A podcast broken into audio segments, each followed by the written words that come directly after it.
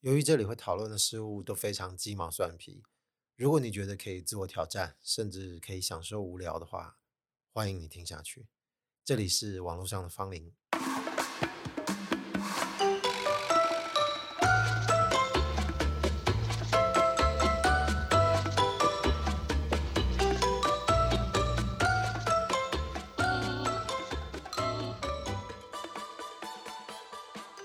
半的人现在可能对脸书满不满，但通常还是在用。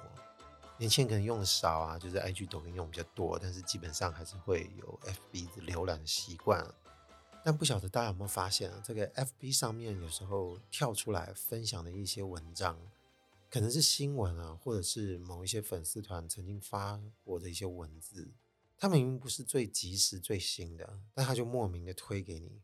猛然一看，发现啊，这个怎么蛮久的啊？有些甚至是几个月前，更夸张的是一两年前的。当然，我也思考过说啊，它的可能性是这个专业的管理人，他可能选择了去做推广，花钱去做推播。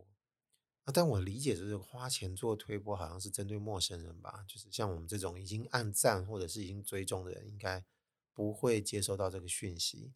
但也许有可能我的推测是错误的啊，但反正总之就是不重要，是。我想大家应该都有过这样子的经验，就看到一些旧闻。然后两天前，我确实就看到这个《国家地理》杂志推了一个奇特的俄罗斯娃娃钻石是怎么形成的。看了一下这个文章，原来是二零一九年十月份的，那不就已经三年前了吗？这个旧闻对我而言其实是新闻，我可能以前听过，但是可能不记得了。然后定眼一瞧，发现哎，这个有兴趣，我就把它点开来看了。那就稍微描述一下这个文章里面说的是什么。呃，它上面写这个来自俄罗斯矿场有一个奇特的宝石，它算是一个很新的发现，当时算很新了。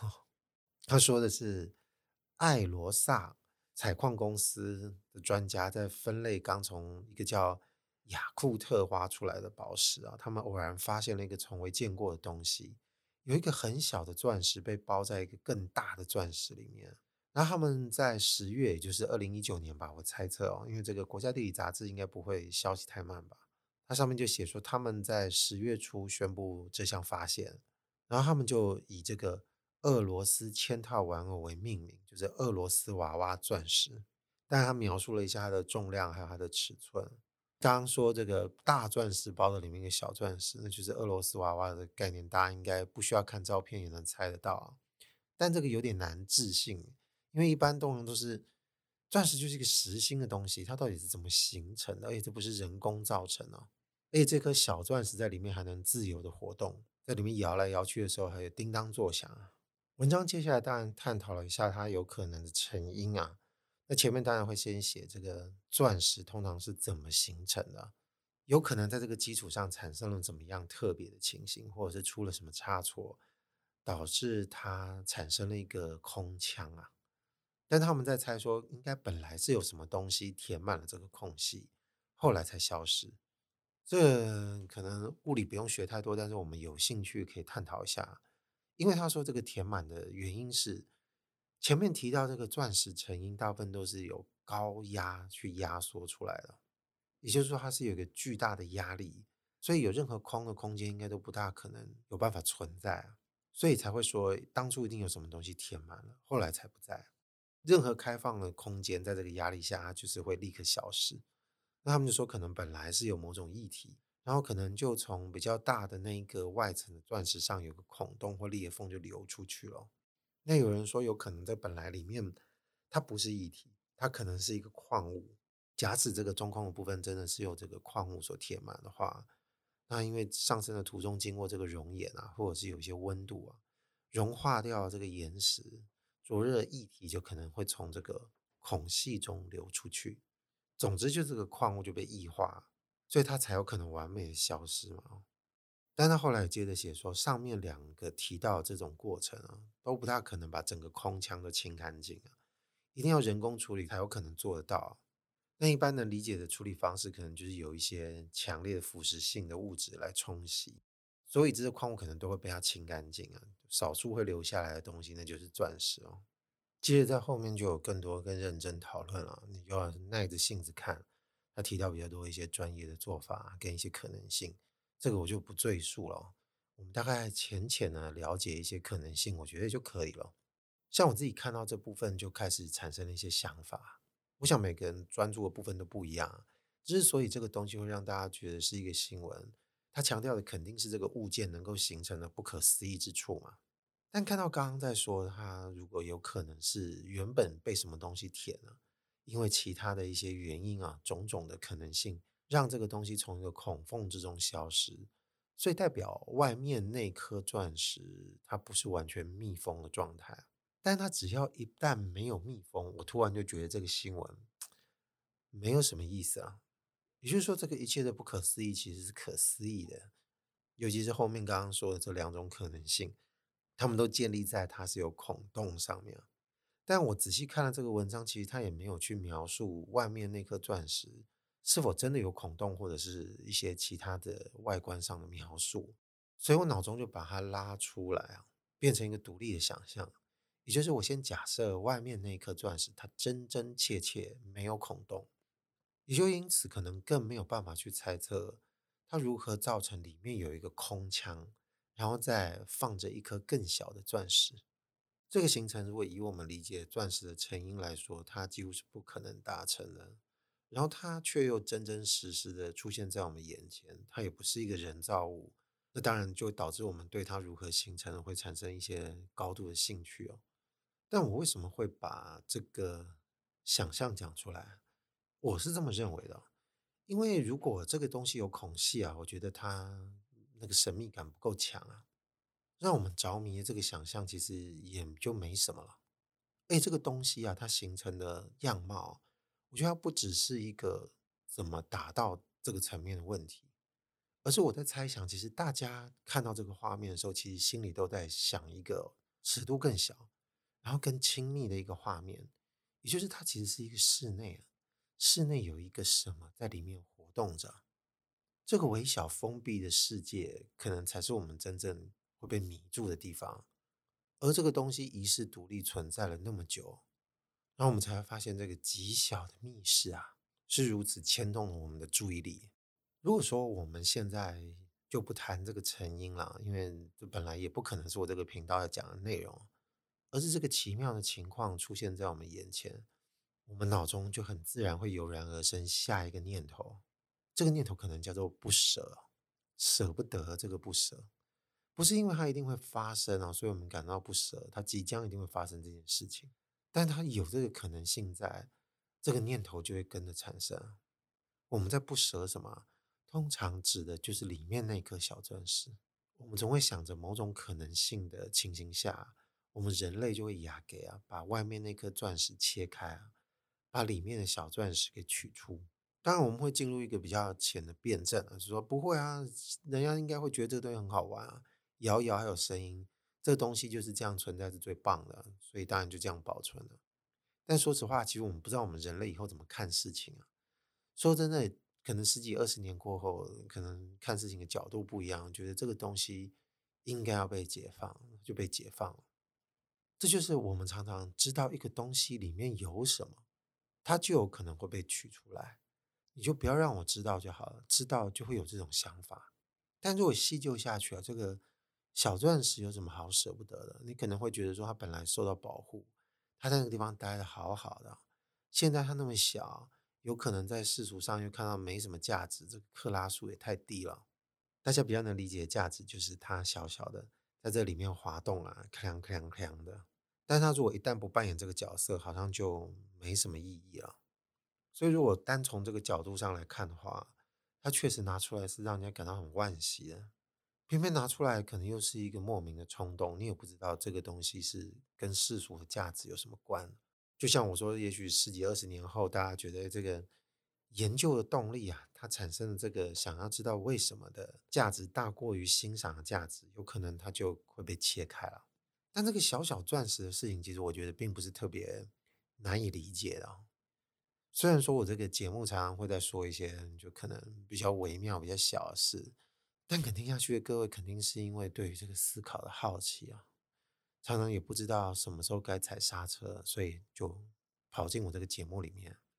那照这么说来的话，小小钻石可能还不在我目前在讨论的范围上，它是一个终点啊。所以这个里面的小钻石，其实我想一想就停了。当初看完这个报道，我马上想到就是跟这个裂缝有关的事。我刚刚不是说我现在先假设它是毫无裂缝的吗？那如果这里面小钻石跟大钻石之间，它还有什么东西？那会有没有可能有空气啊？我现在脑中对这个空气的想象啊，更无法自拔，比这个小小钻石更让我难以割舍。小小钻石，因为它是被我们赋予可能刚刚有意识的想象，如果它是一个人类在里面，它可能渴望被释放，但也有可能有其他的念头。总之，这个是我们。进入想象的时候，会开始尝试的各种可能性啊。那这个空气呢？如果我也赋予这个空气意识的话，它是想待在里面，还是待在外面？当然，我觉得这都没有一个标准答案。闲聊的话，我们当然可以选一种去说，想要待在里面，一定有他的想法跟说法；想要跑出去也是一样的。但空气让我这个不舍的感觉尤其强烈。强烈到这个小小钻石都完全没办法比拟，因为这无关乎我们赋予它像是一个拟人化意识的概念啊，要不要如他所愿要或不要出来啊？这空气面临到一个比较严峻的问题，这个是小小钻石不会遇到的，是这个大钻石，它如果一旦被切开的话，这个空气就瞬间再也不复存在了。一般而言，其实是没有人在乎这个空气的。所以你切开它的时候，其实也没有人想要保留它，除非有人真的好奇这是远古以前所形成的空气里面有什么成分，想要拿来研究的话，那才有可能会截取它的某部分。但这个消散的故事，这个本质没有办法改变，所以说它没事好好的，真的就不要被发现。这团空气的孤独，就是如果从这个钻石的角度上来看。它的孤独性真的是靠了长时间啊，是时间酿出来的。如果我们设身处地，就像刚刚说，赋予它人类般的意识啊，它可能在慢慢形成的这个千百万年的过程中，哎，不知道有没有这么久哦，总之很久哦，所以导致哦，它渴望透气，但透气的瞬间，当然就魂飞魄散。我必须承认，这篇文章让我想到这件事情，就彻底的迷住我了。而且这个东西，其实我们大家可能都有其他的共感，这个都是回到我们自己身上的。我们人活着啊，常常会察觉到自己有一些微不足道的心事，就你也不是刻意的，但它宛如就是一种消极的秘密。一般我这个节目里面就会想说，要把它做一个实际的举例啊。但我当时在想这件事情的时候，我就发现我陷入一个不自知的循环。我发现怎么很难想。后来才发现，这个原因是很自然的，因为我现在要讲出来啊，那就刚好验证了那件事情的无趣性。这个秘密一讲出来就没意思，而且你甚至不记得曾经有这个秘密存在，除非你非常吃力的在人生曾经发生过这件事情的时候，用一种非常呃武力的态度啊，好比说你把它写下来，或者是你正在说某件事情的时候把它录下来，你才有办法。利用这种科技啊，让自己不要失去这个记忆。但如果没有实例，我们能不能揣摩一些比较类似的例子？揣摩的话，我觉得应该就可以了。比方，我们有时候可能，如果你暗恋一个人，暗恋已久，你这个倾慕之心，你要怎么对他说？这当然还有牵涉到一些场景问题。比方你在情绪特别高涨的时候，你会忍不住想要让对方知道。也许有些时候是觉得你在猜测对方可能也喜欢自己，那有些时候情绪高涨的原因是来自于你不知怎么的觉得好像人生不吐不快，你就想要说出来。而我们吐出口的时候，是不是大概率都会是说“我喜欢你”，就不脱大概这四个字的结构哦。但它就变成一个告白的动作，整件事情就全部变成了一个告白。就即使当初我们其实并不是百分百有这个意图，或者是说，其实你在说出口之前，内心转变成这个意图，但其实最早的形式可能不是这样。总之，这一切都来不及了。当你说出“我喜欢你”的时候，线下的情势就变成逼着两个人得面对这句话的无趣啊，或者是说它会形成另外一种激情。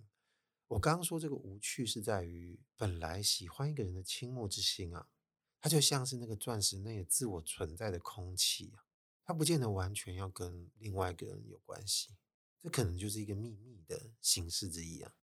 但事实上讲出来了，它就已经跟秘密无关了。所以那个心情就瞬间被解放了，瞬间就消失了。我们当然可以从残破的记忆里面去回想，当初自己是如何暗恋的这个人的，那种心里的深甘定，就依靠着记忆去回味，但他也只能去回味而已，因为接下来再也没有深甘定。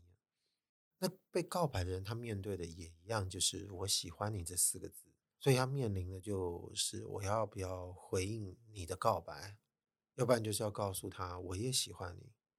但无论如何，其实都很难去领略那个倾慕之心，那是存在暗恋的人的身体里的。我们怎么样也尝不出那个味道是什么。所以无论如何，他就只有消失的份，就只有这个命运可以走了。哎呀，但偏偏啊，我觉得大部分的我们，最后就跟着这个告白的剧本走了，其实也没什么心思眷恋那团原来的空气了。即使它可能是你前一段生命之中赖以生存的养分，但显然现在已经不需要它了。所以这个时候，刚刚说，如果我们想要揣摩像这样的情形，可能这是一个一种比较明显的例子啊。那还有没有什么更小的例子，没有感情那么重的？这个就真的有点难了。因为我就说，可能曾经我们人生发生过不止一次，或者是其实到现在你也感觉。有些东西你会觉得没必要说，并不是因为你要帮别人保守什么秘密，或者是你怕讲了会怎么样，而是你觉得这件事情讲了就消失了。那我们也只好把它做得更具体一点。比方有一些是我们不说，是因为我们觉得事情会朝着我们早预测得到这种方向去演变、去进展。最可见的应该就是我们人类常常对一个可暗示性啊，或者是反暗示性做出行为反应。如果我们再依照刚刚说喜欢一个人的例子来做一点调整的话，那个就是有人会操纵一些心机的地方啊。比方说，一对男女可能彼此都有好感，但是他还没增温到说可以像刚刚说这个告白的地步。那现在出现的第三个角色，他可能喜欢其中一个人，或者是他纯粹就是一个鸡排郎啊。他看出了这个气氛，某个程度上，你说他仍然是一个秘密，没错，因为大家都不说，没有把它敞开来讲。但这个旁观者就像有计谋似的，就很自然的说出来了。哎，你们两个人不是会有好感吗？或者是说，哎，你不是喜欢他，他也不是也喜欢你吗？但好死不死。有时候说出来的话，他那一刻就没办法成真了。可能彼此两个人那个火苗都还微微的，他需要一个适当的时机才会烧得更大，才能开花结果，告白成功，变成男女朋友。但这个人这么一搞，瞬间就没了。更浅显的例子，可能还有这种，我们人类好像会内建一种自动抵消这个城市意图，就好比说，呃。我们大概知道这个人的行动习惯是怎么样。我看你挑衣服，你最爱残抗，你挑红色的。那这个款式也许有可能红色跟蓝色两种都有。你站在那边不说话的时候，他就拿红色去结账。但如果你刚好亚给啊，说了一句话，说：“哎，你应该就买红色，对不对？”这个朋友突然看了你一眼，然后手上就拿了蓝色去结账。世俗上，我们当然会觉得说：“干嘛？你很雅给。”就是因为我讲了，你死要面子，所以你偏要买红色以外的选项。但当然，我觉得这个自动抵消的程式，就这个驱动哦，有时候并不是因为面子问题，或者是因为不想被人家看透。有时候它像是一个双面镜，也不是真的对你说的话有意见，但是一说，他可能就会觉得意识到这个选项的存在，其实突然感到无趣，所以他觉得蓝色有什么不行的。但当然也不是百分之百。我们说出口的时候，对方绝对不会去买你料中的颜色。有些时候，他还是开心的拿着你说的这个东西就去结账。但是你这个观察的成就，在那一刻确实也已经消散于无形。其实说真的，你以后没有必须要再讲第二次的必要。你只要再讲第二次，大家就会觉得啰嗦。哎妈的，好吧，那我们刚刚揣摩了很多类似这个钻石那空气的例子。有些时候其实它更难以言道，它就是一种微妙的感觉。这个感觉就一直在我们心中。有时候你只是想要告诉别人，或者是有一种想要分享的冲动，告诉某个特定对象，或者是要告诉大家，但确实你就抓不住它。讲出来之后，那一刹那哦，你自己都觉得非常无趣。就好像之前那种很丰沛的感受，都是一种误会，或者是我们自作多情，要不然就像是做过的一场梦一样，根本就没有实际存在过。而且就像我刚刚说的，丧失记忆，你完全也想不起来曾经想说过的那个东西是什么。我觉得这个在结尾势必应该还要再做进一步的探讨，而且我想应该一探讨就差不多可以结束了。那这些你又不知道微妙，没有办法难以言状，这些什么是不是也跟钻石同样，就是被什么包裹着，所以慢慢形成了？那这个包裹当然不是我们的生理的肉体啊，不是我们的脑，也不是我们的口腔啊，而是其他的什么，就是一直包覆着它，所以才让它变成像一个很秘密的东西。但是你也察觉到它的存在，你平常确实不说。你的潜意识其实知道，一开口它就会溜掉，所以你把它搁着，其实都是一种保护机制。你也会知道，其实它没有说的必要，但是它的珍贵也必须要靠我们的嘴巴讲出来，才能意识到这个珍贵性，还有它的秘密性。但是同时，它也会瞬间被搞得毫无意义，就一点重量都没有，然后一点都没有可以被那种领悟的特性，然后也没有这个刚刚说的秘密的特性。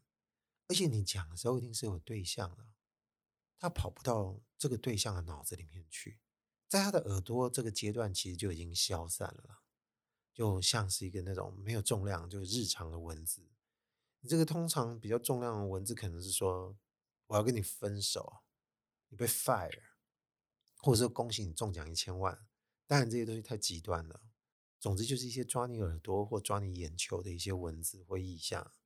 但是这些东西重量实在是轻到不行，所以这个瞬间就只有自己能够感受得到。你的耳朵跟你的嘴巴在那个同时是互补的，但是你也发现这个时候我们就正在丧失记忆，丧失这个感觉，然后也正在丧失那件事情的重要性跟神秘性，有时候甚至是神圣性。说到这个地方，我们就由不得会进入另外一个阶段的思考：我们要不要想办法？用别的方式去传达它。你刚刚说用嘴巴讲，其实也可以用写的，对不对？不过不管就是你用嘴巴讲还是把它写下来，如果你讲求是这个速度的话，它大概行为都很类似。差别是在于你写在纸上，它是一个记录的动作。就像我刚刚一开始有提到，我们可以录音去回忆起当初这个秘密是不是还能够被我们记得，但也仅此而已。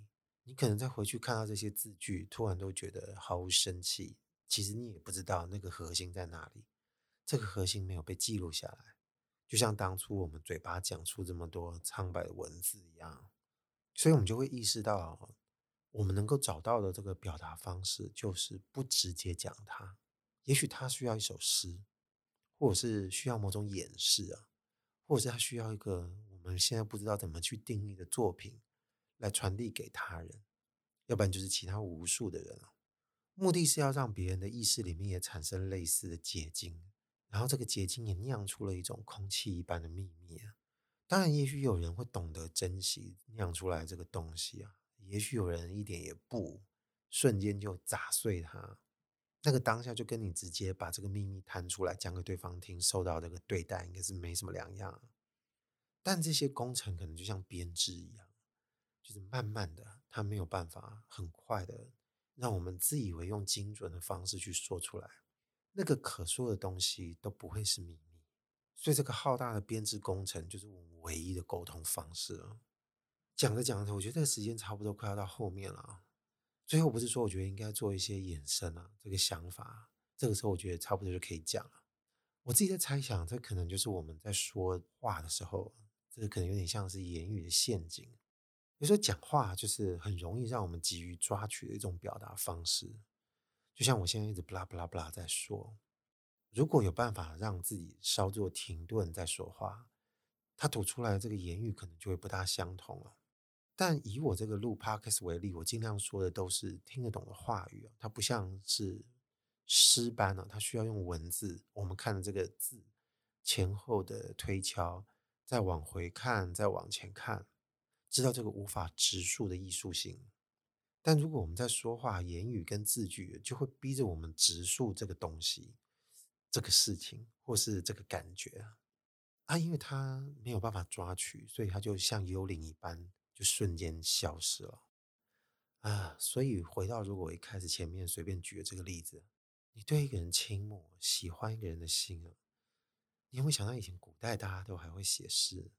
现在看起来可能会觉得肉麻可笑，但我们再回想起，如果拉回那个时空，那个时代的人收到这样子的一份心声表达，会笑的几率应该也不是很高，除非他表达不好嘛。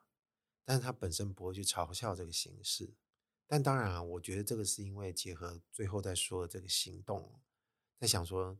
这个世俗上是不是其实也有人在试着尝试做这样的事？但基本上他还是比较浅显了点，并不是说你真的一定要写一首诗给你喜欢的人，而是在于你跟他相处所体现的日常。我认为对方心里应该早就也酿出一个对应的东西，去知道你到底在做什么。这个时候就会有种感想：听着的各位，如果你正在偷偷的喜欢某个人，如果他大概也知道你这边酝酿什么东西。但是他还是在接受你跟他的一些日常，但你却感受不到你从他这边可以酿出什么。那也许不妨考虑以前没考虑过的事，所以你可以收手一下。